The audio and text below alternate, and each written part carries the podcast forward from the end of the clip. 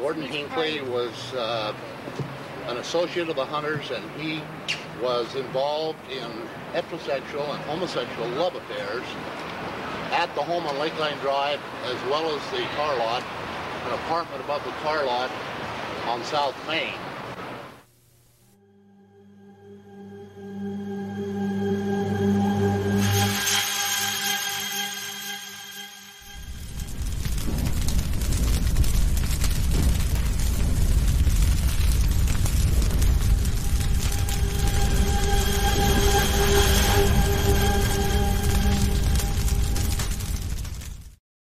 Welcome to the Last American Vagabond. I have Derrick Broze joining me today to discuss his ongoing investigation into the, a, a uh, do- documentary, a video that was sent to the Last American Vagabond in regard to a previous amount of research he was conducting around this Utah child sexual abuse story. And this specifically had to do with former President Gordon B. Hinckley and a former bishop, I believe, on the name of Walton Hunter. And it's a very interesting conversation and very disconcerting conversation about what others are accusing them of having been involved in. And it's important to understand it in that way because what we're trying to break out with this or you know expose with this is re- the most important in my opinion is one that this they're being accused of this and interestingly we're in a time politically where we seem to dance back and forth between whether we should trust everyone that accuses anybody or ignore anybody that says anything the point being that these people have a right to be heard and so Derrick has been investigating the story, and more and more continues to come to light as this develops. And so the investigation is starting off with those two main individuals in this discussion. And so I wanted to invite Derrick on today to discuss what he's finding, what he is, what he's found so far, what he's continuing to hear, and where all this started. And hopefully more can come to light. At the very least, as I said in the article we put out, that these people have the right to be heard. And that's what this is really about. So thank you, Derrick, for joining me today. How are you? Hey, I'm doing good, brother. I'm a little exhausted after the past few weeks that we've been behind the scenes working on this, but uh, I'm happy that it's out now and I'm ready to share. Absolutely. And yeah, just to give Derrick the, the lion's share of the credit here, he's been busting his hump out there trying to get this done and doing a lot of work, sleepless nights, you know, as you can imagine, trying to comb through some pretty uncomfortable discussions and, and, and information. So thank you for doing this, Derrick. I'm sure, you know, the families and individuals involved, as well as anybody out there who does not feel they're being heard, greatly appreciates what you're doing. So I, I said, why don't we start off since uh, those that might have seen this investigation who that just came out yesterday may not have known where this began in regard to the, the work that you've been doing around the Utah uh, Sheriff's Department and a couple of other individuals involved and what this opened up for you and how this began. Yeah, sure. So uh, back in the first week of June, I started writing an article for TLAV about the Utah Sheriff uh, County, County Sheriff's Office investigation into what they called, you know, ritualized sexual abuse. Those were theirs, their own words, ritualized child sex abuse, um, to be clear. And that obviously, you know, raised some some alarm bells, and you know, uh, some eyebrows. And so I started looking into it, uh, as did a few others, started contacting the sheriff's office. And that led to the five part investigation, which I did um, from June till early August, right before I started this this uh, latest one here. And yeah, it started with me just saying, "Hey guys, well look, the Utah County Sheriff's Office is saying they're investigating ritualized child sex abuse in three different counties in Utah, and they said that it involved multi-state agencies. We would learn later the, the FBI is involved in some way. Uh, so he was like, "Whoa, what's this all about?" And that was strange enough on its own, and then that set off like this whole kind of series of events that I detail in my articles where the county attorney says, Hey, I'm not a cannibal. I'm not involved. Me and my wife aren't. And so through my five part series, I investigated who that man was, David Leavitt. Why is he speaking up? You know, why is he inserting himself into this? Uh, we looked at the history of these kinds of claims in Utah, just in general, broadly speaking, and they do exist.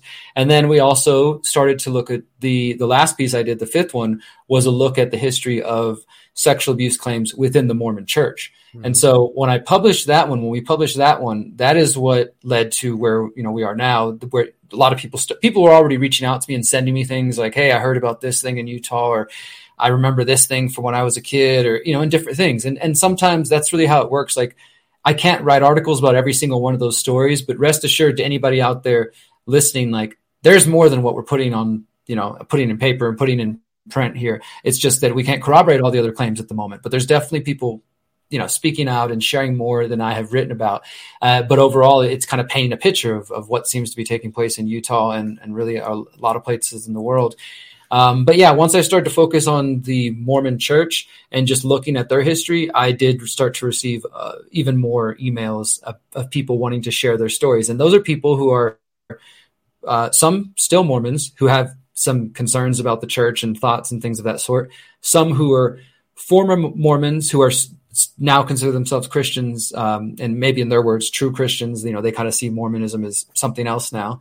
Mm-hmm. And then others who went from Mormonism to maybe atheism or just you know a religion just totally rejecting religion so all kinds of people you know this isn't just like an anti-mormon sort of attack which right. unfortunately sometimes when it comes when religions are involved the the believers and the the followers of that particular re- religion rather than seeing the kind of stories that we're doing here as a chance for purification for like hey let's cleanse our belief and our our community of these supposed bad apples. If it's not you know rotten to the core let's talk about it so we can get rid of those bad apples. And instead sometimes people have this kind of knee-jerk reaction of defending their tradition their beliefs whatever. And because they, they personalize it they take it like it's an attack on them. And so they're like no there's no way these claims could be true. So i just want to make that clear from the outset that the article although there are people again current and for, former mormons who do have some pretty strong opinions about the actual what the mormon church actually represents that was not the focus of this series, uh, you know, this new series or my previous ones. Yeah, it's important. I'm glad you said that too, because that's the real. The point is, this is a focused investigation that just so happens to align with the Mormon Church. Derrick is simply following the information that's being pre- presented and, and the research and the information he's discovering through his investigation. Because there's an entire body of, of work as nobody should be confused about today around what's going on with the Catholic Church. Like this is not just an attack on one or the other. This is just about researching the information and finding out whether these people, you know, again, the point of whether, first of all, that they have a right to be heard. That that's the first part this being suppressed, but then find out whether there's validity to their claims. What I think is interesting is that we can point at something like the Utah Sheriff's Department or any other example. One of the most prominent that literally I don't think anybody's unaware of today is something like Jeffrey Epstein. And yet we can still have these very real discussions that you know whether investigated by court by mainstream entities or proven back, backstories and yet you can bring these topics up and still get dismissed as a conspiracy theorist or the entire conversation gotten rid of you know however you it's put down today that happens everywhere. And i think that's pretty crazy. At the very least, we should be willing to let it flesh out, right? And I wanted to say that I that I didn't mention in the beginning that we'll get into is the interesting part about this, and the reason that this secondary investigation that Derrick conducted is being done is because of the documentary that we clipped. It, we showed a quick part in the beginning there that was sent and that this is something that you won't find anywhere else. It wasn't on the internet anywhere. And that in and of itself is pretty crazy to think about you know, that these things are being suppressed and disparaged and they're being attacked.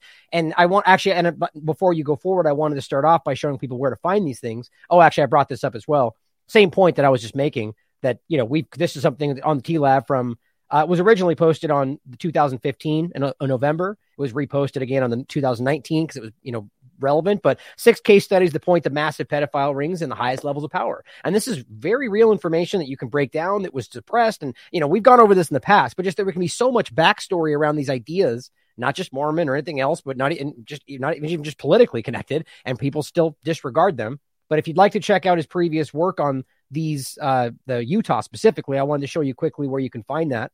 If this is, you know, confusing for some people, Derek's drop down is right here and you can go to first of all, and I'm going to add names to these by the way. I forgot about that.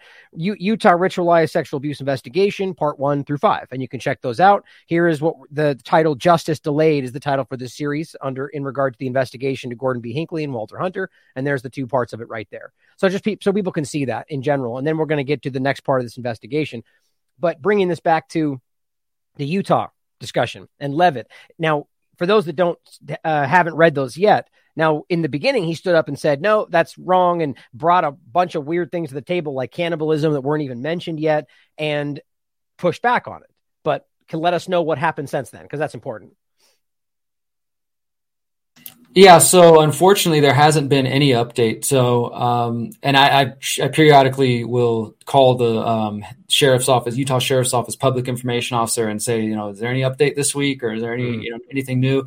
Uh, but so just to remind folks about that again, I do encourage you to go read at least there's two or three of those that specifically deal with that case involving uh, the sheriff's investigation, and then David Leavitt putting his foot in his mouth and saying he wasn't a cannibal, and also showing towards I think part four that actually David Leavitt is you know is under investigation by the uh, Homeland Security for potential trafficking for um, bending, you know, at the least bending the rules during some adoption processes, and there might even be some bigger things. And maybe at a future time we can um, we can have another conversation specifically on that because I know I've mentioned this in the past, Ryan, but I had some again more information sent to me David Leavitt is an interesting character, and he has some historical connections to Ukraine that we only briefly touched on in that article. And I think that might even be a bigger source. He has the Leavitt Foundation, which has been doing work in Ukraine since the 2014 revolution out there, and uh, there's some potential trafficking taking place through those organizations. But this guy is a really interesting man, and and like I learned over the last you know this summer as I've been investigating, I learned a lot about Utah and Utah, and not just in the Mormon Church, but Utah in general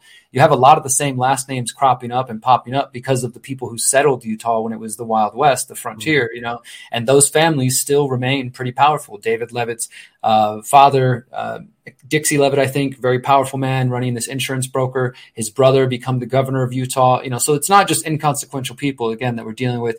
But yeah, since that case was first announced and then David Leavitt came out, David Leavitt from the beginning was trying to claim that it was a politically motivated investigation, even though he was never named and the sheriff's office still never said he was the focus. Mm-hmm. Again, he just kind of outed himself.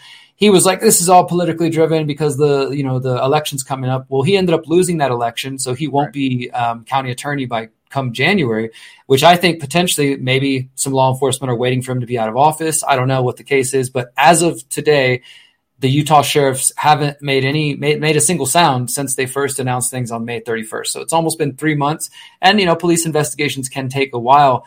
But um, I'm just hoping they, it doesn't involve federal. Sorry, yeah, exactly. No, yeah, I mean, there's there's they did mention there's federal, state, and local right. county official. I mean, so it's it's clearly a big investigation. Um, I'm hoping that yeah that it really does net something. You know, some like something comes out of it and it doesn't just end up being as we've said in previous interviews just one of these stories we talk about remember back in 2022 when this sheriff announced this thing and never happened right so hopefully that's not the case yeah, and you know, it, and by the way, it doesn't have to mean that both those things are mutually exclusive. I mean, it could be politically motivated, and he could also be guilty, right? That that those are both definitely possible. The evidence yeah. is still being fleshed out, and that's the point. But so the idea of the very strange, I mean, it's not even inaccurate to call it human trafficking in regard to his weird adoption that that's that whole story is really alarming because and we we fleshed out in the last discussion there's uh, levels to this right Whether there's this discussion of like native american you know children or, or, foreign children being brought over illegally now whether that's because you want them as a child or something more nefarious that's still human trafficking, right? I mean that so that that at least early part of that he's already being accused of. That's already being investigated. There's all sorts of weird stuff there, you know, and the fact that it's broadened out into this larger investigation, including federal. I mean, I find it almost.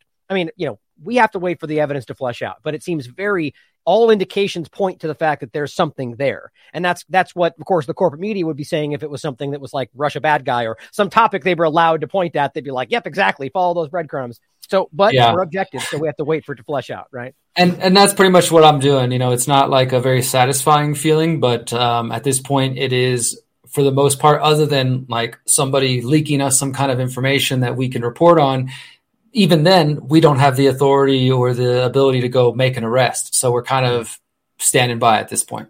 Right, right. But so that we're that story is going to continue to flesh out, hopefully. Uh, but this ultimately led to the research you did, Derrick, on the Mormon Church and child sexual abuse, and and this is what really opened the door to people to to reach out to you and said, hey, you know, we've got this documentary that they've suppressed for years, and and so go ahead, and, go ahead and let us know how that happened.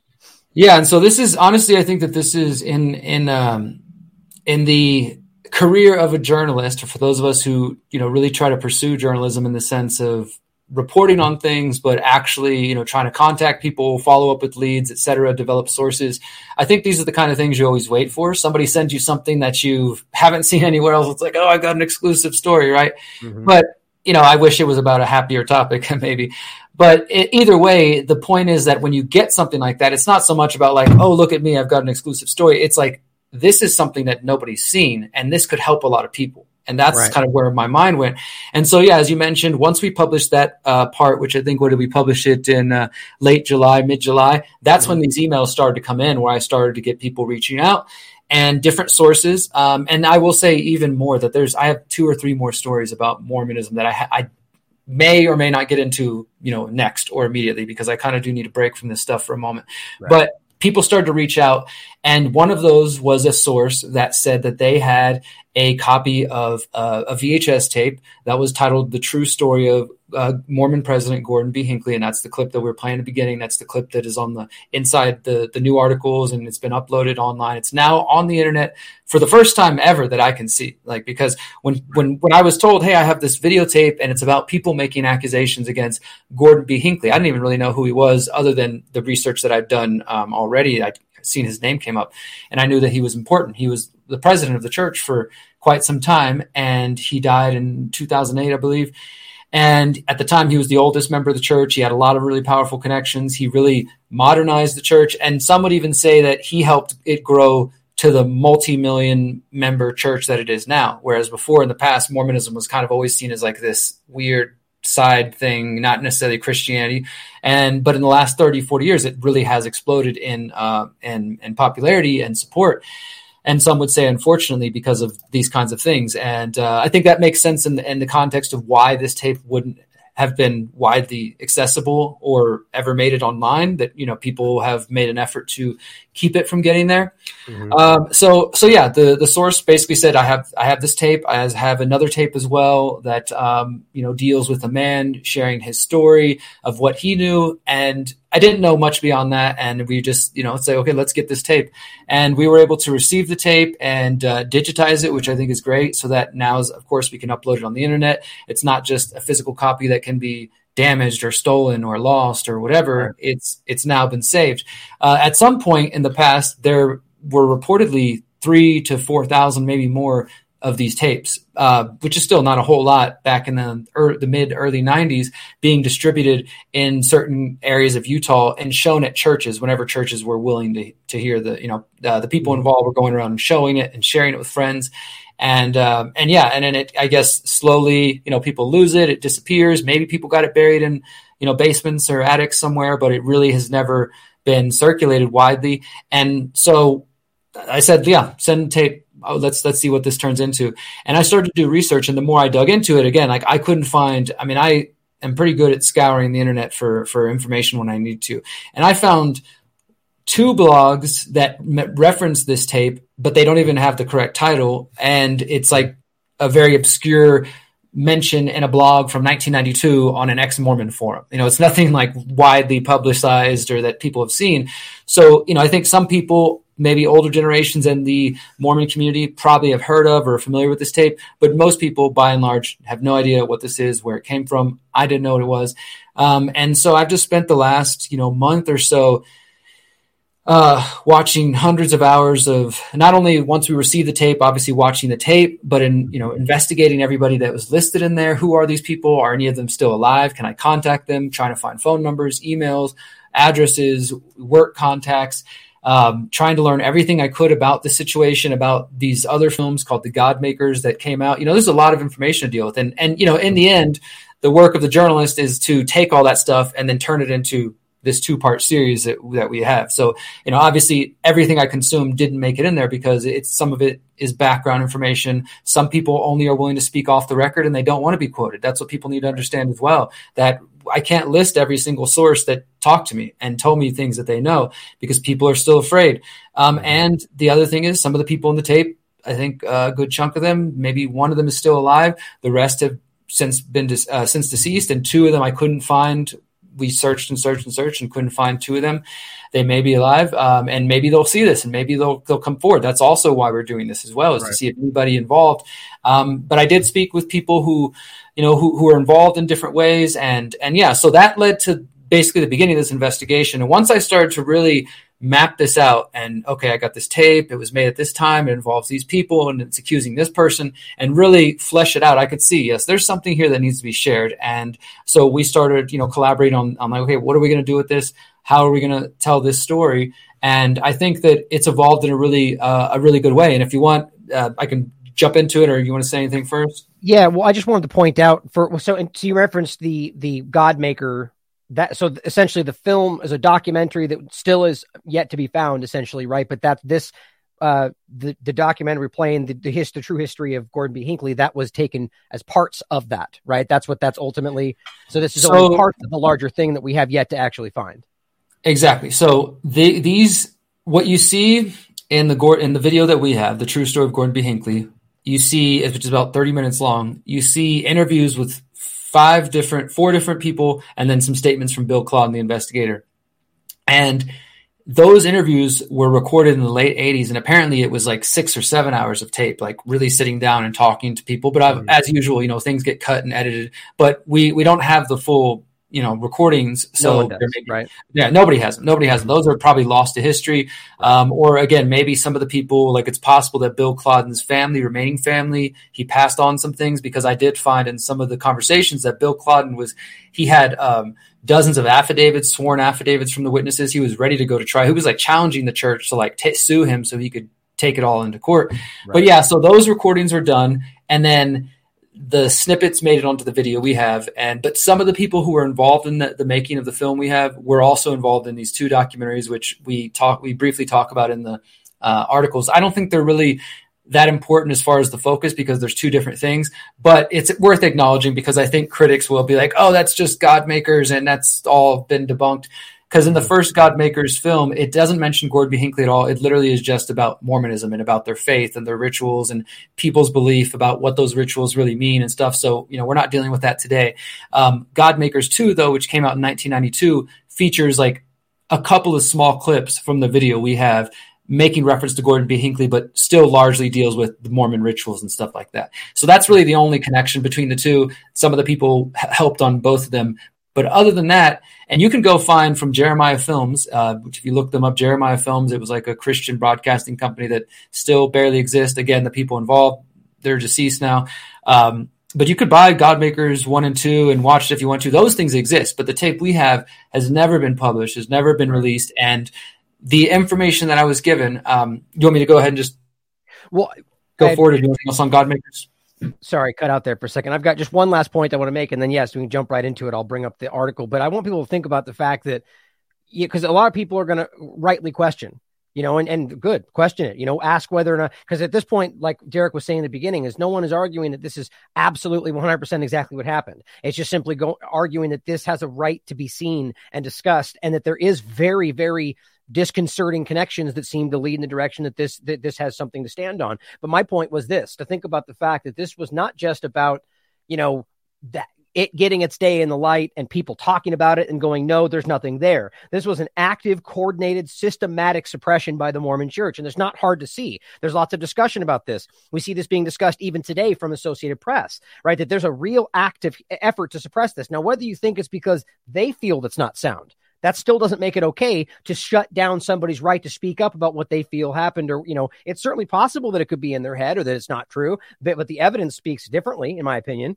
but the point is that the church made an effort to seek these things out, shut them out, and stop it from being seen. That's dishonest no matter how you spin it, even if you think it's not accurate. And, and the AP article, which you mentioned in your first article here in the part of the series, they're talking about the idea of a phone line called the helpline which is used by the Mormon church to redirect claims of abuse to their lawyers instead of the police. And that's coming out in an Associated Press discussion. You know, so the reality is there's an active effort, whether it's the Catholic Church, the Mormon church, by these large organizations to shut down things like this before they see the light of day. And that's what this is really about. And I think that's incredibly important. Absolutely. And uh, to add to that, we kind of touched on this earlier, but, you know, just to reiterate, this isn't uh, at the moment, I mean, honestly, if further investigations were to reveal things specifically focused on the Mormons, then we would take that route. Uh, I am right. just following the truth where it is. But at the moment, that's not our our our uh, approach here, because in the last year, you can find a story about an investigation into the Southern Baptist Church covering up child abuse. Obviously, right. everybody knows about the Catholic Church, the Jehovah's Witnesses, yes, the Mormon Church, and you know, on and on. So it's it's a it's a problem that exists within these institutions. But um, and I also want to say that I did reach out to the Mormon Church for comment as well. That we did send them uh, a summary of what we were going to be publishing and asked them to comment on that. And I also want to uh, mention that I sent this these stories in a press release to every single mainstream outlet in Salt Lake City and the surrounding counties, and not a single one has responded or covered. And the Mormon Church hasn't made any effort to offer a comment, even saying you guys are full of it, or mm-hmm. you know we think this is crazy, or anything. Maybe that'll change, uh, and we hope. I hope it'll change. Honestly, this is why. Like, and just for a personal appeal, before we dive into this, if you're watching this, guys, wherever you're watching, please share this information. Please read it. I mean, it's not going to get out there if people don't share this information. I know there's a million stories every day for you to consume and share about, but we put a lot of time. I put a lot of time, energy, hours, um, you know, manpower, etc., and on the phone with people, including a phone call today that I'm going to share exclusively in this interview, um, to try to confirm this information. This isn't just QAnon, random people talking online, making up theories. Like this is stuff that we dug into that sources sent to us. So please, if you do care about the truth and getting accurate information, and, and at, at most, if you care about honoring these victims, these alleged victims, um, and their stories, and uh, uh, maybe helping us get more of the picture, then please share this information. That's the only way that there's any potential justice. Absolutely, absolutely, and and again, just that's my my biggest drum to hit here is that these people have a right to be heard, and they haven't been right? And, and so think about living your entire life in a situation where you know you have suffered an abuse, or at least you believe that, and no one's ever even given you the time of day, or allowed you to speak, or seen any kind of rec- recompense, or any anything. You know what I mean? Like it, it's just mm-hmm. absolutely mind blowing. And then just to see how all of this is tied, as usual, to a larger point. And that's always my mindset is you know just the abuse, or the, from a from a institutionalized level that you know the fact that he has ties to Ukraine. I mean, there's there's so much going on around all of this. Powerful people mm-hmm. covering up powerful. You know, that's that's where this always goes to me. So it's important that people see this fleshed out. So thank. Go ahead, Derrick. Jump into it. Okay.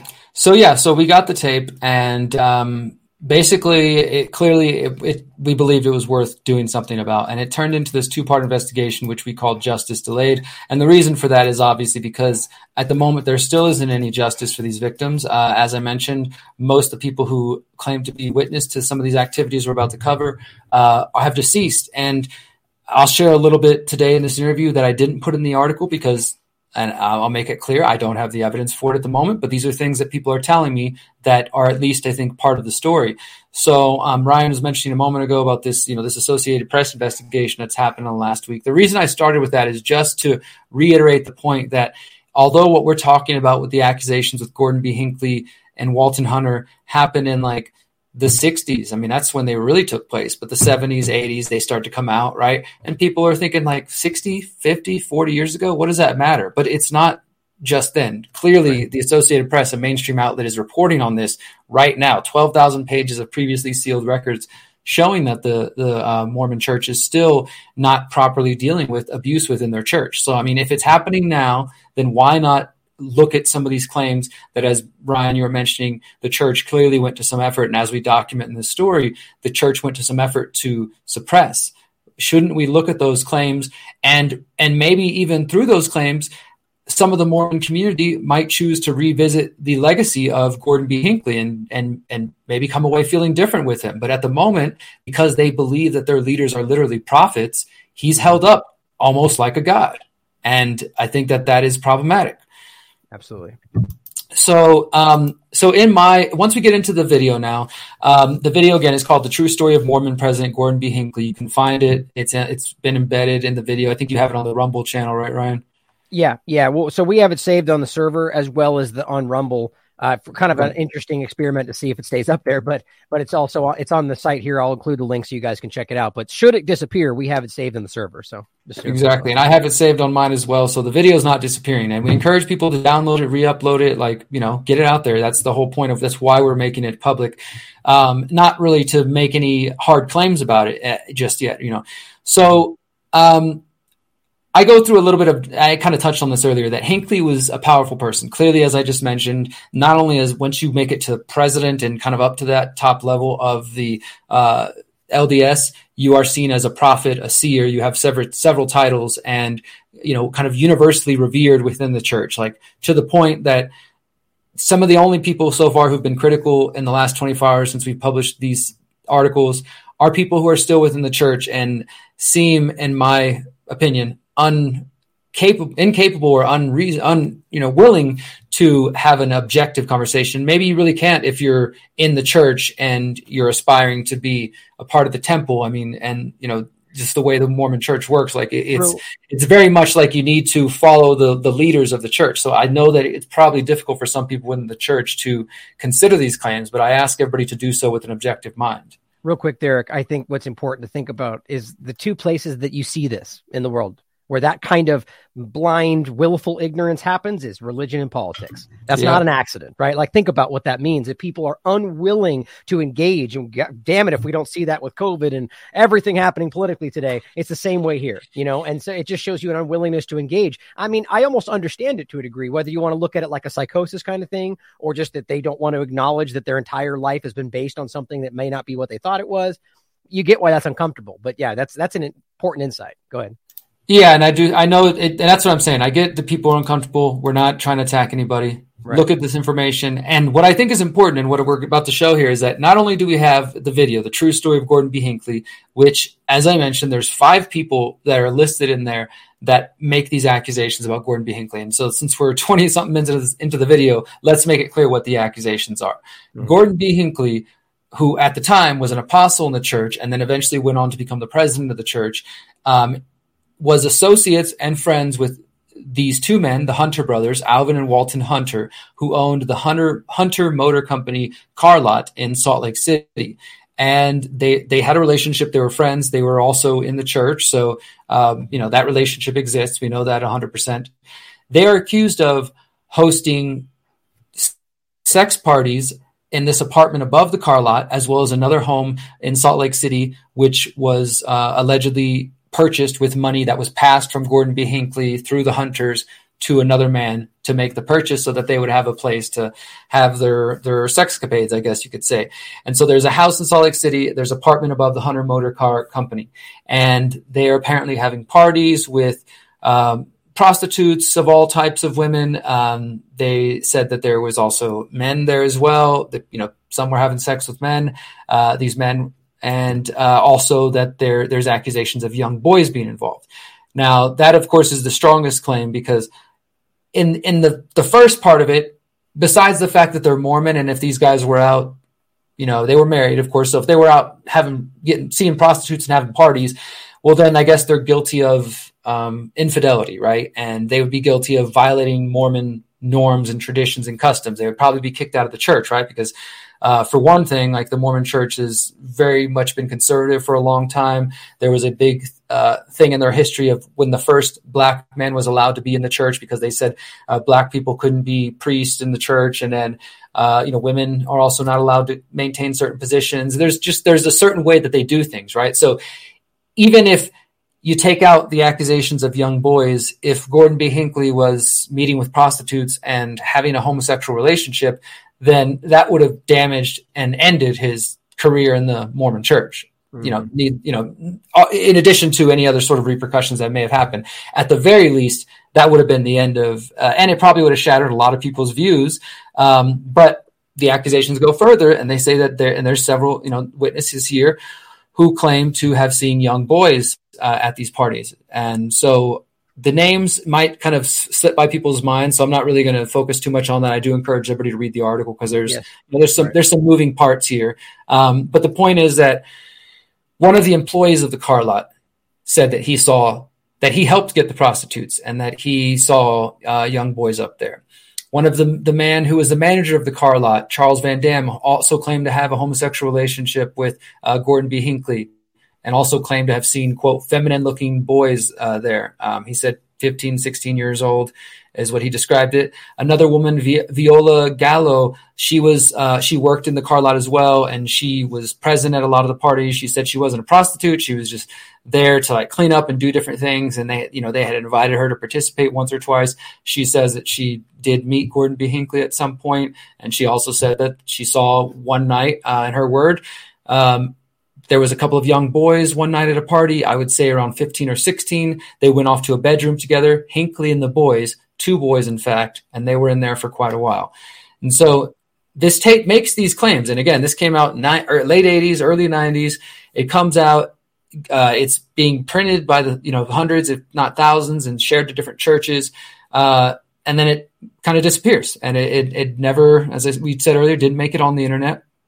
Um, but we have, and the way the article kind of wraps up, I'll let you comment before I get to this, Ryan, but is we actually have a corroborating witness. It's not just the people speaking on the tape. Although I will say again, I made every single effort I could searching um, public records, uh, housing records, uh, anything I could find, paying money for services in addition to my own uh, my own skills and, and searching and finding people, and found that Viola Gallo is dead, um, Bill Clodden is dead, uh, the uh, Charles Van Dam is dead. He was the guy who claimed to have a relationship with Hinckley. He died of AIDS uh, shortly after he made his testimony.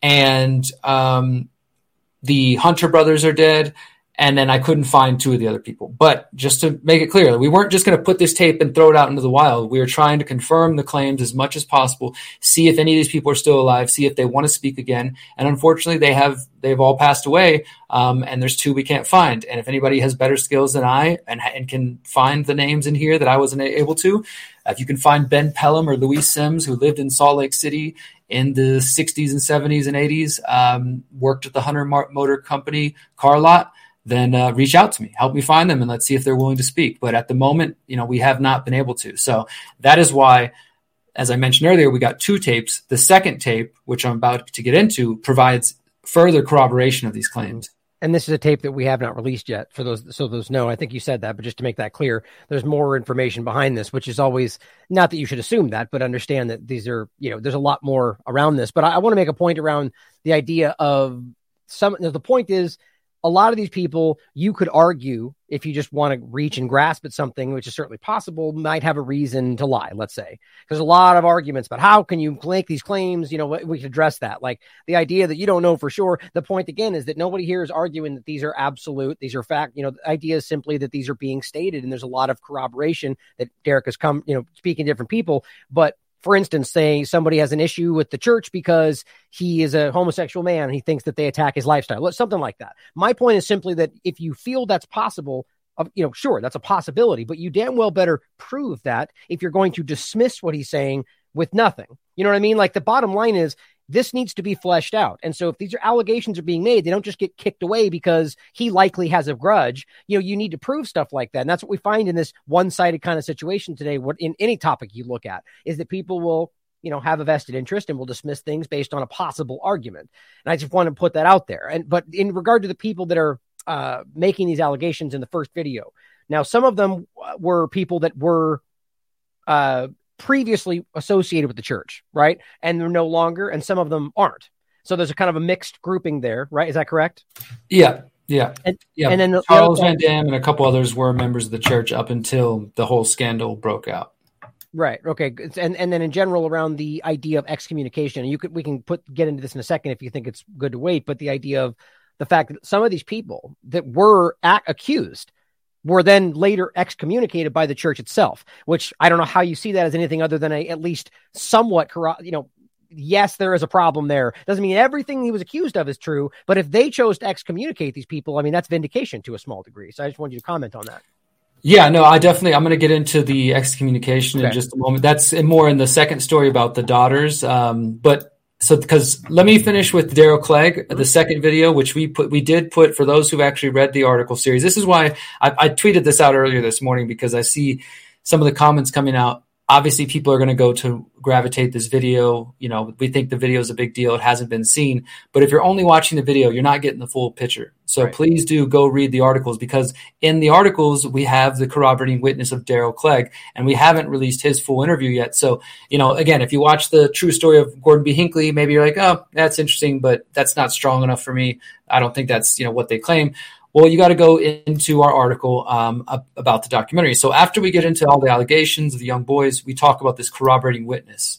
I would say the same and, thing about this interview, by the way, too. Right? Make sure that you take the time to read his excellent research here, because it's you just can't encapsulate this in one video or one interview. There's a lot going on in both of these articles and more to come. So make sure you read these things. Go ahead, Derrick.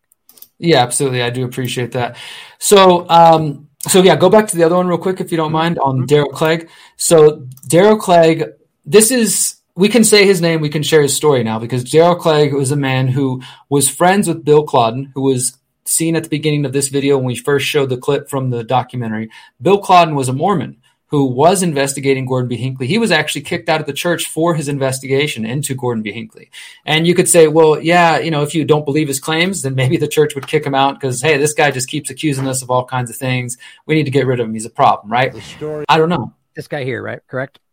Uh, let me check it. Yeah, Bill Clodden right there. That's Bill Clodden, and he he is deceased, but he was the one who was uh, leading the investigation against Hinckley, and he makes several statements that I quote in in the article uh, that can be found in the video. But um, so he he was friends with a man named Daryl Clegg. Daryl Clegg was just an, another man from Utah who really had nothing to do. He was involved in the church uh, as well, like a lot of people in Utah at one point. He eventually left the church, I think, later in his life, but he became involved in this investigation through a mutual friend. It's kind of an irrelevant story, but basically, him and Bill Clodden had a mutual friend. They became um, allies and started working. And so Daryl Clegg started to uh, uh, accompany Bill Clodden on different investigations. He actually said that he met Louis Sims, who is the black man that was interviewed in the article. He said that he uh, Darrell Clegg said that he met some of the prostitutes that were at the parties with Hinckley.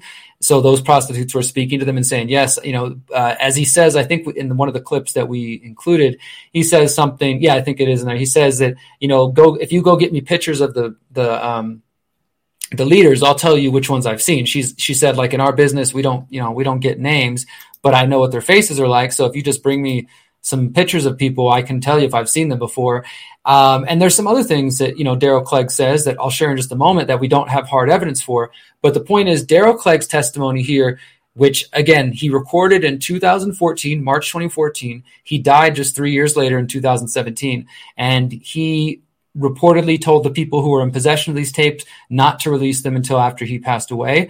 And I guess they have just been kind of sitting on them, waiting for the right time or the right people to share them with. And so, you know, we were we were sent the documentary, and we were sent Daryl Clegg's testimony describing everything that he witnessed and that he saw um, in his time associated with uh, Bill Clodden. And he, he describes a story where he actually attended a meeting with a man named Patrick Shea, who I found, who's still alive and still around, uh, who was at that time serving as an attorney for the church and for Gordon B. Hinckley. And Daryl Clegg basically says that Patrick Shea shows up and told Bill Clodden, like, you need to say that you know you need to come clean and say that none of this happened. You need to renege on the whole video and you know say you were wrong. And uh, darrell clegg even claims that that patrick shea the attorney for hinckley offered him money uh, and that bill clodden said something along the lines of you don't have enough money to make me lie like that and he was sort of encouraging uh, the church to to try to sue him. He said there was some sort of vague threats about suing, and and Bill Clodden was like, "Please, please do sue me because I have sworn affidavits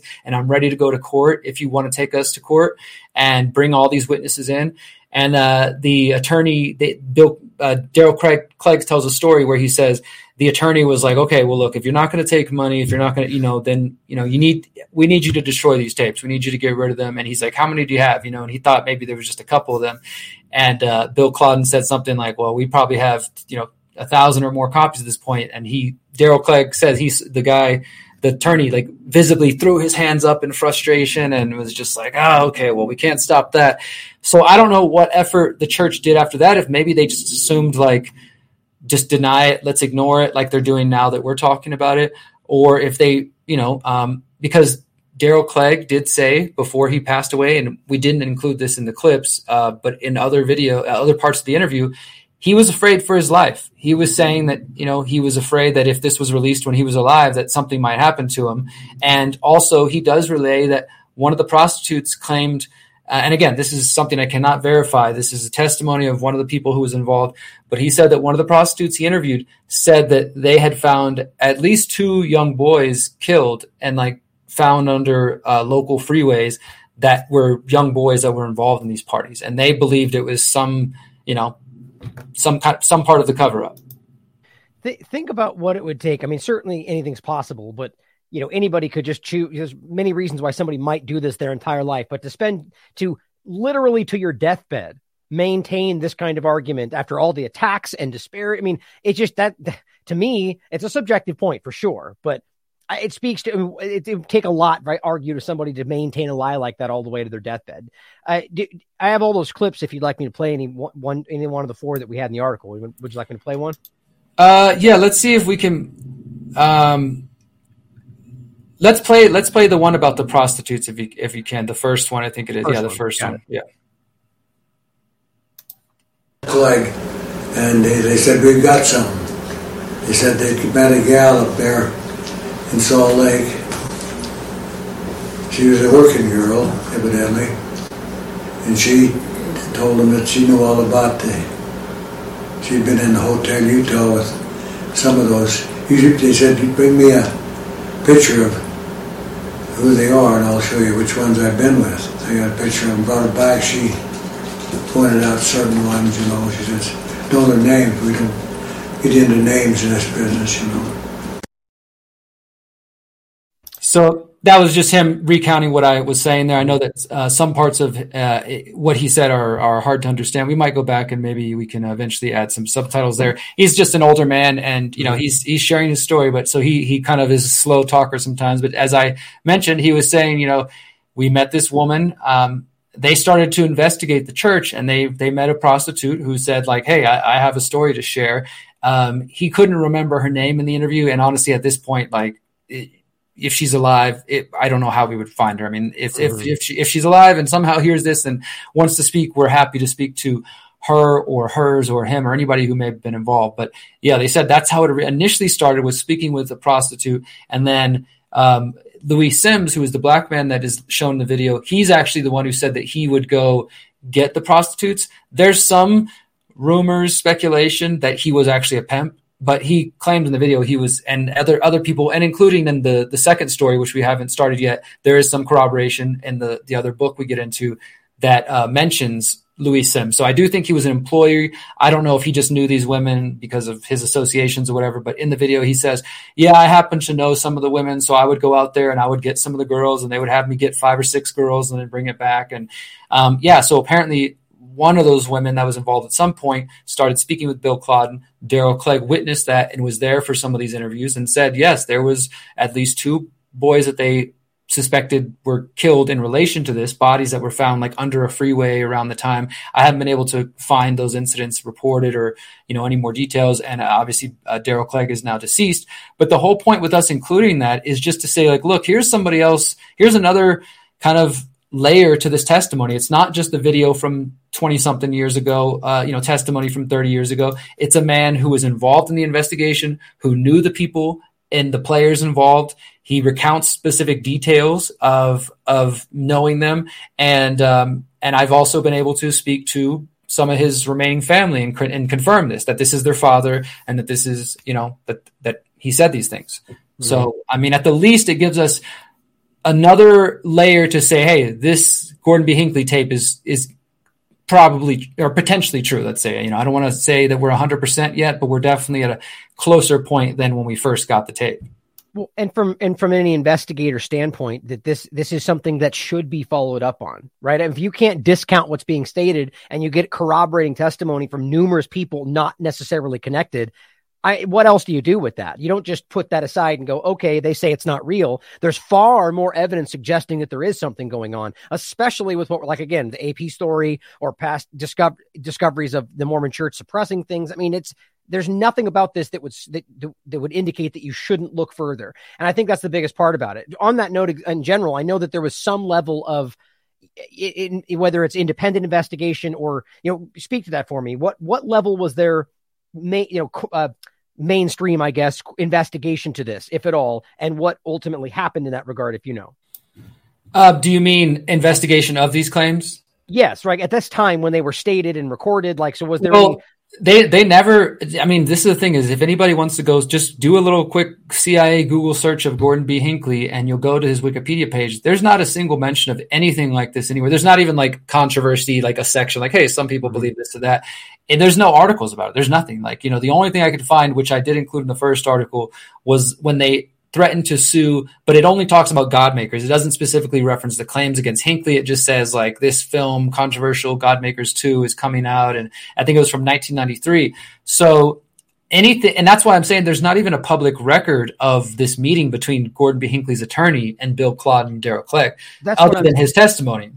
Yeah, So- that, that's that's what I'm saying. Ultimately, is that so the Godmakers part was trying to encapsulate the allegations. What I'm saying is before that even got made, the actual investigation, like it doesn't seem that there's any like documentable conclusion. Like this just goes away, which that doesn't make sense from any investigator standpoint. To me, that's a huge red flag.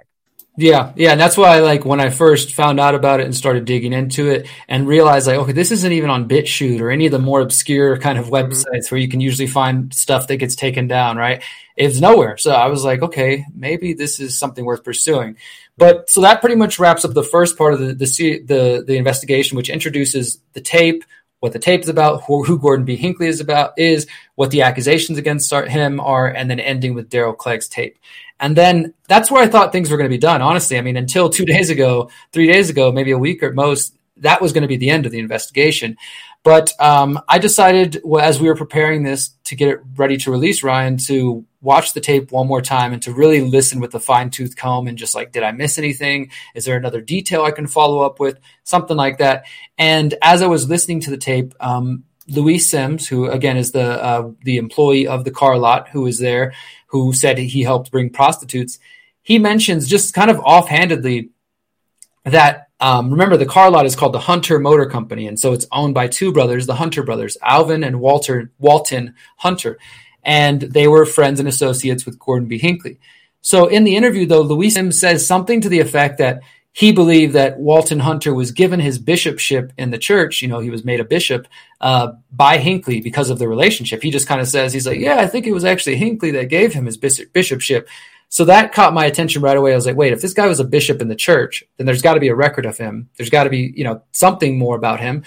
And uh, sure enough, I look up and I find Walton Hunter uh, was a bishop in the church. He died in 1995 at the age of 75, and he served. You know, the obituary says it. He served twice as an LDS bishop. First, 10 years in Salt Lake City, which is around the time when he would have owned the Hunter Motor Company. The time that these accusations were being made against him and Gordon B. Hinckley. Mm-hmm. And then he was also made a bishop again in San Jose, California for six years in what they call the 10th Ward.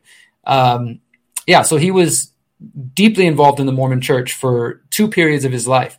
But the one thing that the uh, the obituary doesn't mention is that Gordon B. Uh, excuse me, that Walton Hunter was also accused of being a pedophile by his own daughters. Right. He was accused of raping his daughter Deborah Hunter. Uh, Deborah Hunter Marsh is her full name now, and his other daughter Rebecca sexually abusing her, you know, several times as well. And then in the long term, abusing their both of their uh, children, uh, a boy and a girl as well, were abused by their grandfather. And so that just set off a whole new path for the investigation. Now, these, these were allegations that were made by the daughters, correct? And this was done in is was it? Let us know. Was these were te- uh, testimonial books and so on? Like, where there was multiple. So, so the first thing starts is that the the where I first learned about this is because, like I said, I started to look into Gordon B. Hinckley. I mean, uh, to Walton Hunter, and just like I said a moment ago, if you look up Walton Hunter in the Mormon history, there's no mention of any kind of wrinkles in his past or anything. It's mm-hmm. just like, oh, he served the church well. He brought in a lot of young people. He was a great guy and all that kind of stuff. So I start digging around. I'm like, there's got to be something about Walton Hunter you know but it, it, seemed to be the same case like you were just saying a moment ago that these accusations against him because you know although everybody focused on hinckley and the tape is called the true story of gordon b. Hinckley because he was eventually the president the people around him were still mormons who had roles in the church. So i mean they should be exposed as far as i'm concerned. Mm-hmm. so that's where walton hunter comes from and then when I started digging into Walton Hunter, I found a book written by his daughter, which was published in 2014. It is a self published book that I don't think many people probably have come across. Uh, it's called Deliver Us from Evil. And it is her own written testimony, Deborah Hunter Marsh, actually co written with her sister, Rebecca, detailing their, their kind of family history and their life and also talking about examples of their father, um, you know, pretty graphically and uh, physically raping, you know, raping uh, Deborah Hunter Marsh throughout her life, throughout her young life. And it is a situation where she and her sister both seem to have kind of repressed these or suppressed these memories. And she had certain incidents happen to her when she became an adult. In the book, she talks about like being in a loving relationship as an adult and she's you know starting to make love with her partner and something happened and just like she just flipped out and just pushed her partner away. Maybe he was a little too aggressive or something. And she said it just triggered this memory and she started like shaking and went into fetal position and crying. And then these memories started to come back that she realized she had been suppressing. And the more she dug in and she started to talk about it and then she talked to her sister and her sister was like i think that that happened to me too. And for the longest time she first it was like she realized I've been sexually abused when I was at some point when I was a little kid. I can't figure it out. And she starts like doing some work and recovering her her childhood and then eventually comes to accept and believe like it was my father. It wasn't just like somebody like my father was doing this and then she uh, recounts a lot of this. And so, you know, from that point as an adult now, she decides that she wants to talk to her father about this and her parents. And so she started to see a psychi- uh, psychologist to share her memories and look for advice. And in the book, um, she actually shows that her therapist, once she told her therapist all about this, like, hey, I've just realized that my parents, my father was raping me. And this is the other thing. And I, and I honestly, I should have put a little bit, another sentence or two about this about the mother because the mother shouldn't get away as well. The mother knew that they were being raped by their father. She says the mother saw bloody sheets and saw stained sheets and heard things and even walked in on the dad molesting one of the daughters at one point and called her a slut and walked out and didn't do anything about it. And and the mom also apparently played an like the the mom helped create the circumstances where her husband, the grandfather, could rape the the young kid. One, you know, the the Deborah's uh, uh, nephew. Mm-hmm. She stole. She literally. They tell a story where they, the grandmother, their mom, stole one of the kids' shoes so that he would have to stay behind from a beach visit and be alone with grandpa at the house after the moms had explicitly told him do not let the kids like we'll still be in your family but you can't be alone with our kids stay away from our kids and created the circumstance and then that kid later ended up being pretty traumatized and would eventually as he you know aged say like yes some grandpa did something to me. And you know uh, just real quick if, if, if, what's important to think about is the contrast between historical dismissals of of you know repressed memories and whether they're coaxed out. That's not what we're talking about here right? We're talking about a and any any child psychologist or any kind of counsel you'll talk to will tell you that's exactly what happens that you get your mind is like breaks and you protect yourself and you know later these things come back to the surface. That's how this works. And that doesn't mean that they're all guaranteed to be accurate but at the end of the day this was something that organically popped out during a sexual experience and that speaks volumes about what we're talking about or that both daughters or that their children on top of all of that. I mean god damn it. I don't know excuse me. I don't know how you dismiss this kind of stuff. Unle- you know what I mean? Without any investigation and act like there's something honest happening. I apologize for cursing. It just frustrates me. I didn't mean to do that. Go ahead, Derrick. No, I, I, I definitely can understand the frustration, man. And I will say this: look, in the book, Deborah specifically says her memories came back to her before she went to see her uh, therapist. Because I know some people right. will be like, "Oh, yeah, this is the thing where the therapist implant memories in people's minds or whatever."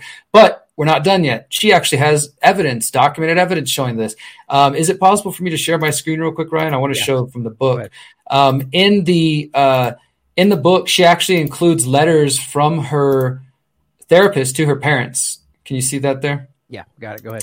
So if and it's going to be hard to read because these are scanned copies from old documents, but if you can see at the top, it says Sterling Ellsworth, psychologist. This is the name of her psychologist who was helping her. May twentieth, nineteen ninety two. A letter addressed to Miss June Hunter, which was her mother, Dear Miss Hunter, I'm sorry there's so much pain in your family. You evidently blame everyone but yourself for this pain. This makes you feel better, but it's not the truth. This is after the mom has accused the therapist of infecting his daughters and poisoning their minds and stuff. Mm-hmm. And so he's kind of responding saying, like, this makes you feel better. Uh, you assume that all therapists do the two things that you have been cautioned against. You have no knowledge of what any therapist does, only your own assumption, which comes from your intense need to externalize blame.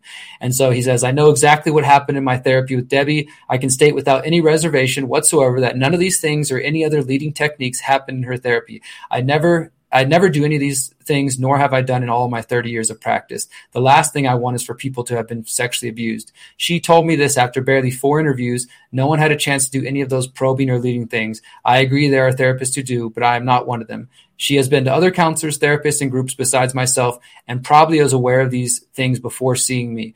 Um, and then she, he just goes on to say like why are you not willing to come meet? He, they just keep saying like please come meet with your daughter in mm-hmm. therapy. I think it'll be healthy. And uh, you know so he shows here here's the letters here's her mom signing a letter. Um, my reason for writing you is to implore you and your colleagues to abandon this philosophy which you have used with debbie so that other families will not have to endure this terrible pain.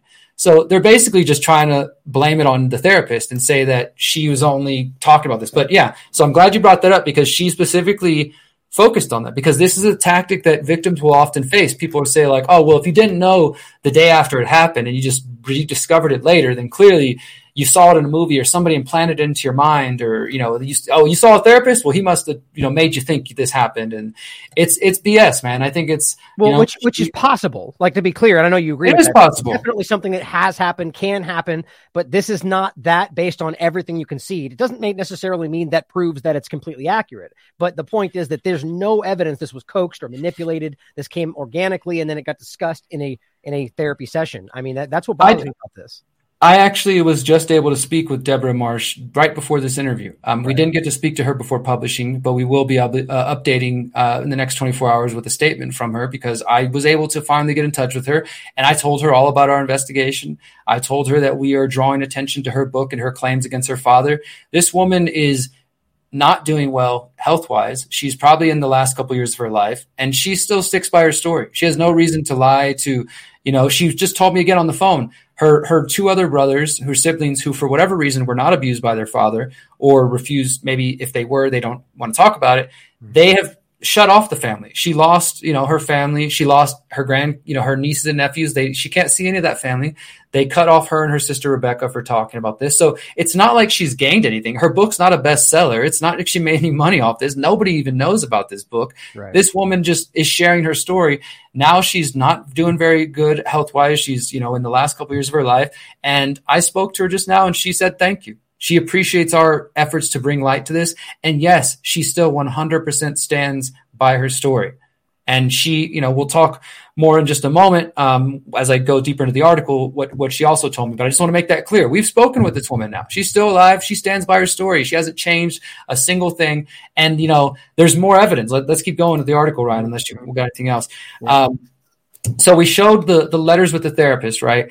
And the book is interesting because I mean I read the whole book this week and I, I didn't want to write about it without reading every single word. So I, I read it and she starts by kind of giving a history of her family. And as I said earlier, the Utah families, the Mormon connections. You can look up the Hunters going back to the founding of, of Utah and the church. Like they're they're a historical family. And so she talks about her father's branch of that family, and she thinks that he was probably uh, abused at, at, a young age, and at the very least, didn't receive very much love or support. And I don't think she's trying to like excuse his behavior by any means. She's just trying to, I think, understand like how did this happen? Where does this come from? And um, she, you know, starts talking about that. Then she starts really getting into it. I don't know that it's necessary, guys. It's written in my article if you want to know the the dark, messed up details. But she describes, you know, being raped by her father uh, many times in this book, and um, you know, just yeah, all kinds of things. And she does though, and this is where things get interesting. She actually in the documentary, in the book, she mentions the God Makers. She doesn't mention the film by name that we have, but she does mention the God Makers. And this is where I think things get interesting. And this, I actually asked her about this on the phone, so we have an update. Um, she wrote this. She said, the truth of how naughty my father had been or was being came out in little ways in 1964. And what she's talking about is when these incidents of these accusations about him having the sex parties and stuff, that was all going on in the 60s, but it wasn't until the 80s when it would start to come out in the Godmakers um, 2 and in the film that we have. So she discusses these and she says that because you got to remember Gordon B. Hinckley's named in there, but also her father's named. And so I was curious. I was like, her father is accused of being at sex parties with young boys and prostitutes and whatever else, but he's also accused of being at home and raping his own daughter. So this guy clearly has, you know, it shows, it corroborates that he had some kind of problem, some kind of issue going on. Well, when she mentions it, um, she doesn't mention Gordon B. Hinckley by name. In fact, I thought it was interesting that they chose to not name him. Instead, they just call him a high ranking church official. Mm-hmm. And she says that, quote, her and her sister do not believe that any high Mormon church official was involved. Um, but they do acknowledge the incident and, and basically corroborate that there was a man named Charles Van Dam that worked at the car lot because you got to remember, in her from her perspective, when her dad was owning the car lot and doing all kinds of stuff, she was a little girl visiting the car lot. So she mm-hmm. remembers meeting Louis Sims, meeting uh, Charles Van Dam, meeting all the people who are named in the tape. So clearly, she's corroborating that they existed, that they did work there, that they knew her father. So that's more layers of evidence there. Right. Um, and so when I spoke to her on the phone, I asked her about this, and she actually said that she does believe the claims about Gordon B. Hinckley are true, and she mm-hmm. thinks there's what that from what she's heard over the years that way worse than what the tape says are true. And that's all she would really say. And I asked her, I said, Well, why did you choose to not name him in the book? And she said she was encouraged or sort of, uh, yeah, encouraged by people close to her to not name him. They, you know, mm-hmm. didn't want him involved. And even that statement, I don't think that was probably her that, you know, specific statement that says, we do not believe any high Mormon church official was involved because what she just told me today, August 23rd, 2022 is the exact opposite. And I don't, I don't think it was because she had a change of heart. I think she felt that way from the very beginning, but there were, other people that she wanted to consider in making the book, and that's all we, we can really say about it. Okay, yeah, I didn't know if you wanted to press further on that. So the, you're gonna the, the bottom line is that that's it's you know you can question it and you should like anything else we come across, but you know that that would that would make sense ultimately but you that you know it adds a level of, of question there you know whether or not they, they state on the record that they weren't but then weirdly at the same time say that there was a high ranking official that was involved so even that in the book it actually contradicts itself you know, so that later speaking to it, that it would add up. But you know, it's it's hard for people to swallow that if they're already skeptical. You know. Oh, you're you're muted, Derrick. Go ahead. Sorry about that. Um, yeah, so I think again that her saying that now, today, still alive, existing, it, it, it, and you could just take it as it's just one woman's opinion, right? Do, mm-hmm. do we need to give her opinion more weight because she was molested by, raped by her father, who was also friends with Hinckley, who's also accused in the video? I think you should give it a little more weight. That doesn't necessarily make it fact just yet. But I mean, at some point when you have five or six people saying, I saw this thing, I witnessed this thing, I mean, we're never going to get a clear document that says here was the dates right. that Gordon B. Hinckley and Walton Hunter were hanging out this house with these people at this time and location. So I'm not saying we should just totally go on speculation and just make our own assumptions, but we have to also acknowledge that we're never going to get the golden document that makes it perfectly clear well here here's what i wanted to add to that and this is the important thing to think about is you take any situation throughout history that was denied until it was proven right? You you you don't unless they get their day in court unless they get some honest invest, investigative effort even even then it still needs to have like an, a, a genuine displayed you know invest like a, a day in court that ultimately you'll never you can always dismiss it because it never got fleshed out. They go, oh, well, that's that story that never went anywhere. Well, that's because nobody ever gave it the time it deserved. Now, that's not to speak, say that because that, that didn't happen, that it proves it's true, but you can look through history and see an endless amount of examples. I mean, whether we're talking foreign policy or even things like this. Think about Epstein again, for example. Think about how many times that story was dismissed and ridiculed and laughed at and oh, fake news and all the different people that were involved, that were abused, that did suffer those problems, you know, eh, with high ranking people involved. Or let's take somebody like Dennis Hastert, right? Second in line to the president for crying out loud, that very clearly on the record is now shown to be, the judge called him a serial child molester. Those people were dismissed when they first came out, right? So the bottom line is at this point, it's not, this has never gotten the light of day. It's never gotten the actual time to, you know, to flesh out in front of a public, public scrutiny right? So that's what they rely on is hoping that it doesn't get enough attention to where it is forced into the light because then it might actually get fleshed out. But it, until then, oh, fake news because it's never that one never went anywhere. You know, that's what I see this amounting to. So until it gets that, this is up in the air as far as I'm concerned. And, and what you're pointing out with your research seems to suggest quite strongly that's where everything points. Like th- th- yeah. that, there's something to this. Yeah, and I want to say one other thing about my conversation with Deborah Marsh before I go to this last section. And and it's just it's just her opinion so it is what it is. But when i mentioned to her what we were doing and i told her that we had the tapes the gordon b hinckley tape which she was aware of and i told her we put it's on the internet now. We've uploaded it. It's out there in you know into the world. It's never been done before. She was thankful for that. And i told her we had another tape. I told her about daryl clegg how daryl clegg says he witnessed these things. And when i told her that he had asked that his tape not be released till after he, he died you know she had her own views and opinions on that. And her frustration as a victim was that people need to release this is she said something to the effect that people need to release the information when they have it you know i don't like it when people wait till after they're dead because by then it's just too late right so and and i get it because people don't want to die a miserable two shotguns to the chest hanging from a tree whatever kind of death you know mysterious death uh the different journalists slashing their wrist 12 times and blowing their heads, you know, all these crazy things that we know. Shoot yourself twice in the head, you know. All yeah, like all that kind of stuff. Yeah. Like that's what people are terrified of. That's why people, and you know, the other thing is sometimes people, and these are things that I, I have to consider when I'm working on cases like this. And when I talk to several witnesses who say, you're putting your head in the lion's mouth. The you know the the Mormon Church will wiretap you. You know, just these are things I've heard from different sources. You know, to be careful is that you know it's not just it I don't know. I just think it's important to get the story out one way or the other to show people the facts of the case. And we have to be realistic about the amount of effort that has been put in to suppress these these stories, right? So I get why people would not want to speak up, but Deborah Hunter Marsh was just essentially expressing her frustration and her hope and her wish that more victims or people who have evidence of people being victimized would speak up sooner rather than later. You know and, what's sad? Mm-hmm. What's sad about it is it drives people to a position where you ultimately get the people who end up being the, the witnesses, and I think this is by design to a degree. That are the ones that have nothing left to lose. They're just like, you know what? I, I I've lost my family, I've lost everything, my credibility. You know, so I'm I'm going to nail this to the floor as best I can. But the problem is that very situation they put them in then becomes the reason they get dismissed oh, this guy doesn't care, you know, he's upset or he wants to lash back out or she or you know, and and that's I think by design to a degree yeah, absolutely. Yeah, so I just wanted to make that point about you know just share Deborah Marsh's thoughts on that. You know, and that's you know we all handle these situations differently. We're not here to judge how a person in that position might choose to respond, but it is what it is.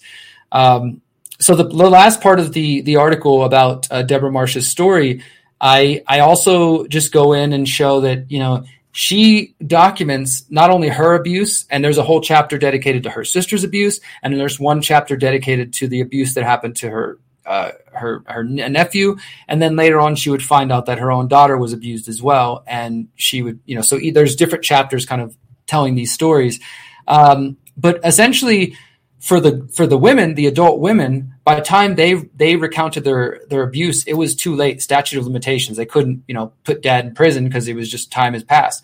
And then when it came to the young boy who was abused, who they call Alex in the book, he was just so traumatized. That this this I mean they say like we don't need to talk about what allegedly happened to him, but when he started to have his breakouts, he would just say, "My mouth hurts, my mouth hurts, my mouth hurts," and just like start like covering his mouth. And I don't want to be a grandpa. I don't want to be a grandpa. I don't ever want to be a grandpa. I don't want to get old. You know, and just he would just go into these fits. Like he couldn't talk. So they were like, "There's no way we can put him on the stand and get him to testify against his grandpa. He's just not going to be able to do it. He, he's dealing with this later in life. He was able to share, but he was just so traumatized for the first few years. So that was out of the books.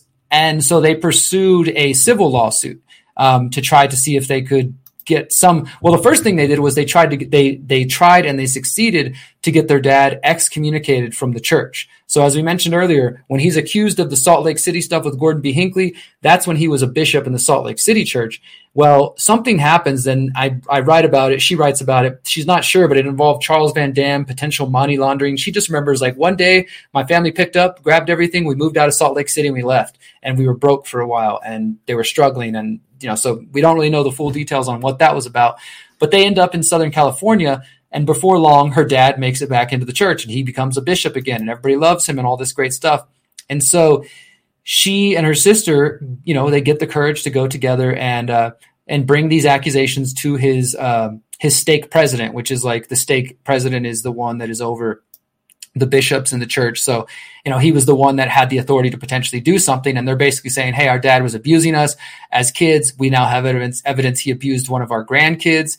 And I'm searching in the book right now to see if I can pull it up.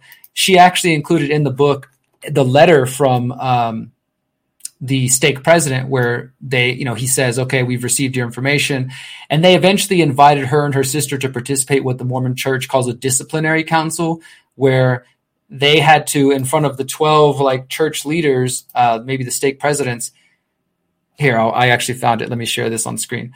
Um, this is from stake president alan gunderson in her church and she was invited with her sister to come testify in front of these 12 men. Here you can see. So again, she provides like documented evidence. May 19, 1993, Miss Debbie Marsh, dear sister Marsh, the El Cajon stake presidency is considering formal disciplinary action against your father, Walton W. Hunter, as a result of the charge of moral conduct unbecoming a member of the church. You are cordially invited to attend the disciplinary council to present your charges and give your evidence to your father.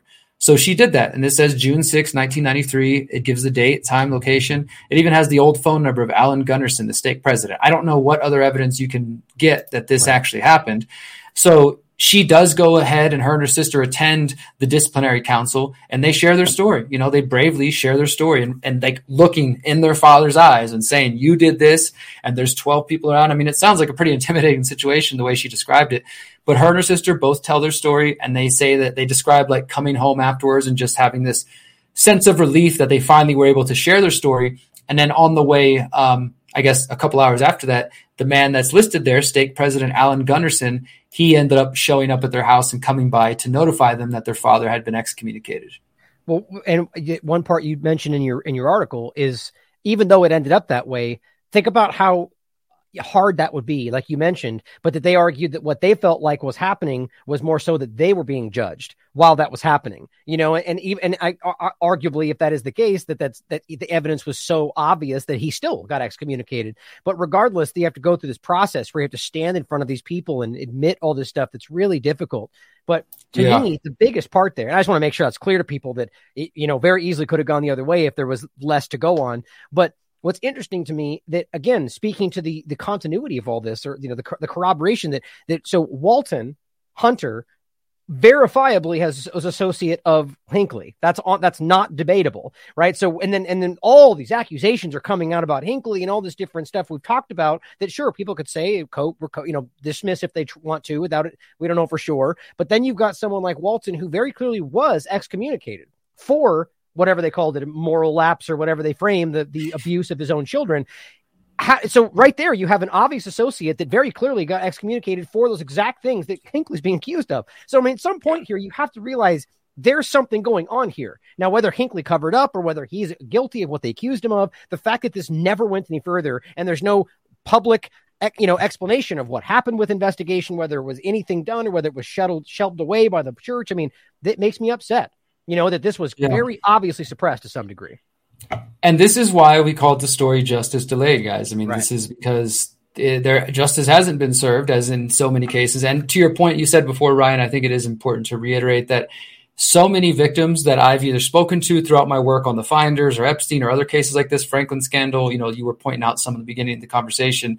That's what they talk about, that it's difficult. They don't even want to come forward because it's like all eyes on them you know it's it's it's scary. It's like you're being in some cases people describe it as like they're being raped again. They have to describe the things they went through again right?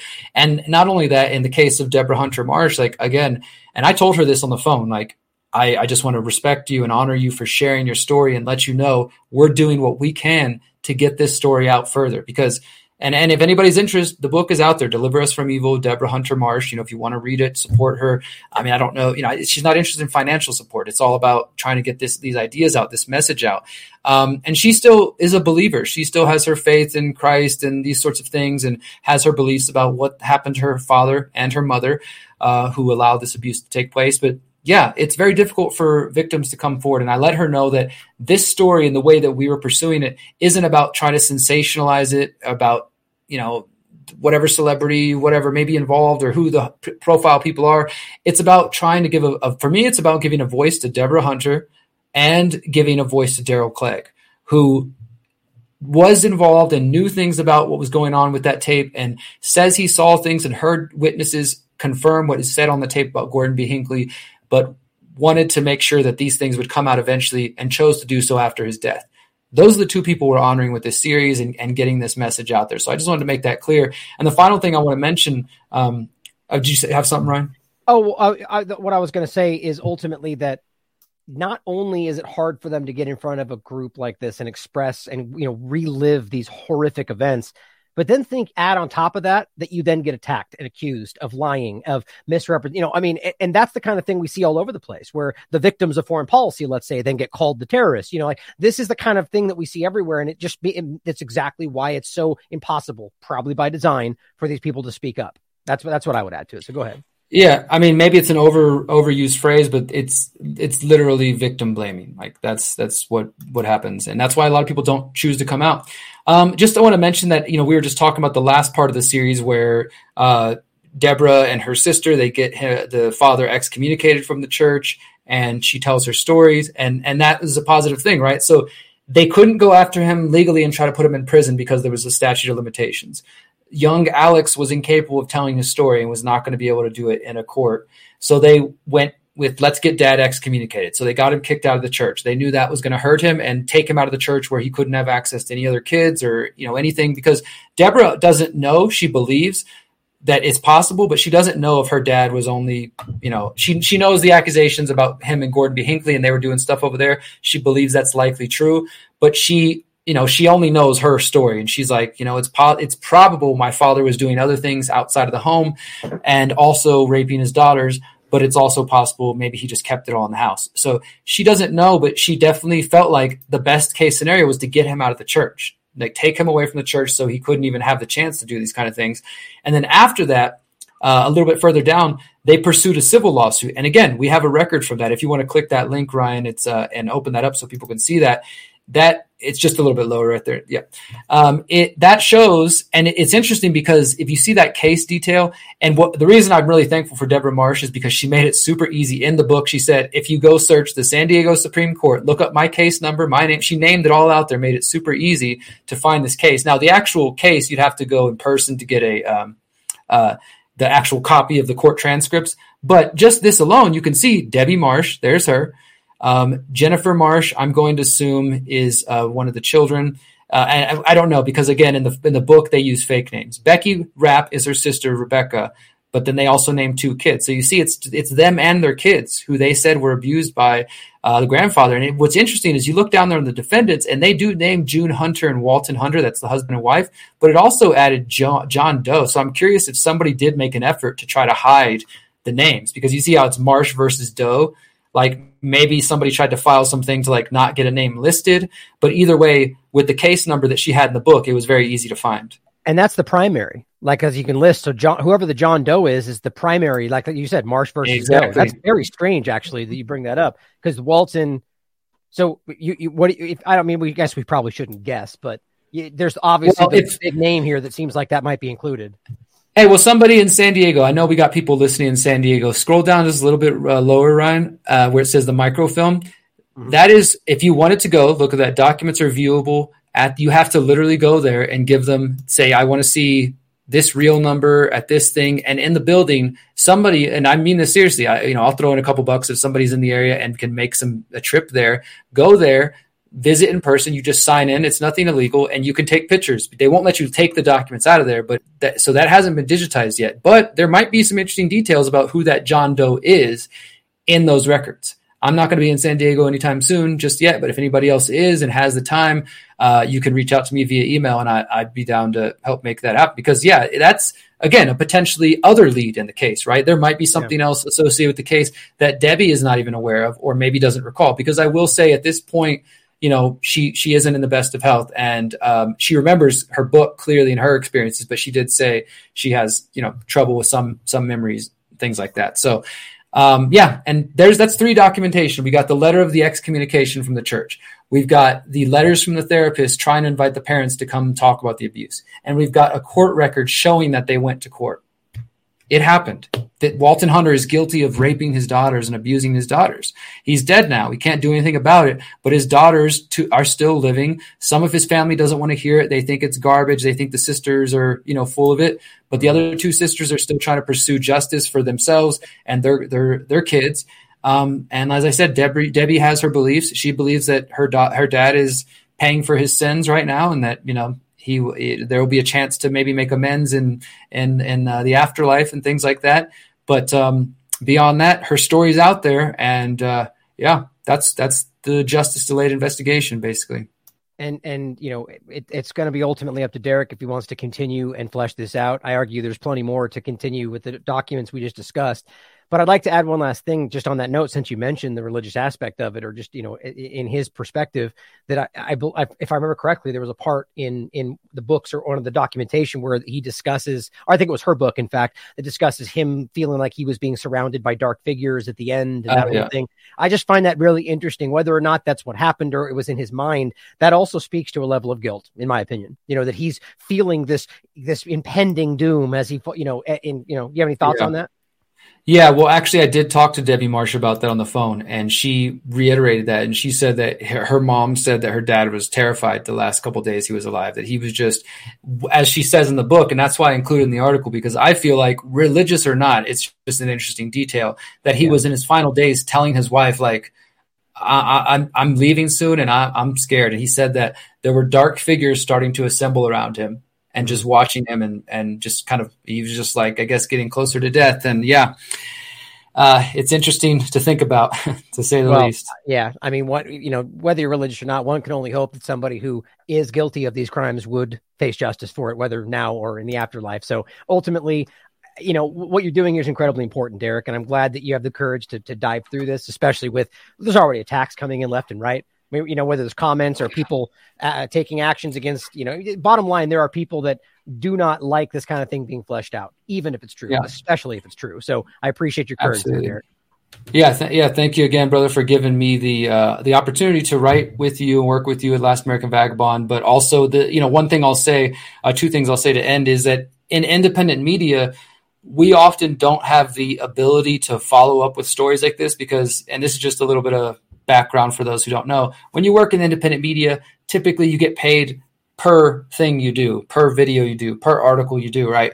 And you need to eat and you need to pay rent and you need to survive. So that doesn't always lend itself towards long form investigations where you can do nothing but focus on one thing for weeks or months at a time if it's necessary. And that's sometimes what these cases deserve and need to really understand them, not just a 500 word article or a 30 minute video, you know, and then think you got it figured out. So I just want to say thank you, Ryan, and of course everybody who supports the Last American Vagabond, because without your support, we wouldn't be able to commit these kind this kind of time. Like if I didn't have the support from TLAV, then I would have to do you know more frequent work and maybe wouldn't be able to put as much time into these investigations. So I just want to uh, say thank you, Ryan, for that, and everybody who helps uh, what we're doing continue. And then the last thing I'll mention is I'm actually, after we finish this, I'll be publishing shortly today a kind of behind the scenes blog on my website, theconsciousresistance.com.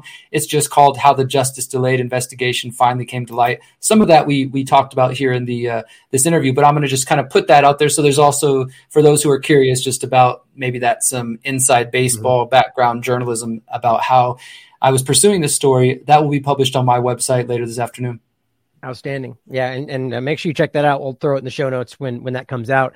Um, and, and thank you for saying that, Derrick. In general, I think you know it's it, there's such a process to this, and, and again, just the lion's share of the credit to Derrick. I mean, every you just knocked this out of the park, in my opinion, and really put the time in. But just since you mentioned that, and I appreciate that because most people don't realize what is what it takes to maintain this, whether from conscious resistance perspective, the last American vagabond, or any other platform. You know, we need your support. We cannot do this without you. And the, and at every moment we keep putting this stuff out and we keep doing the work and we keep fighting for the truth, it gets more and increasingly more difficult to make it happen. More attacks, more censorship, more suppression. So if you're out there and you believe in what we're doing, please take a moment and whether it's right here on the homepage, support TLAV, or going up here to the donation link or any of the other donation links you can see up there, it's important to help this kind of work continue. Because I mean, look, I, I do my show every almost you know four or five times a week.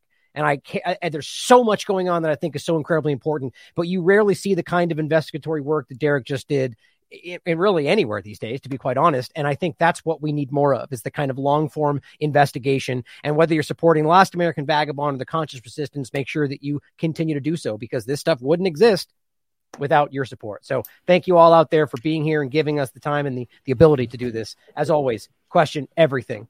Come to your own conclusions. Stay vigilant.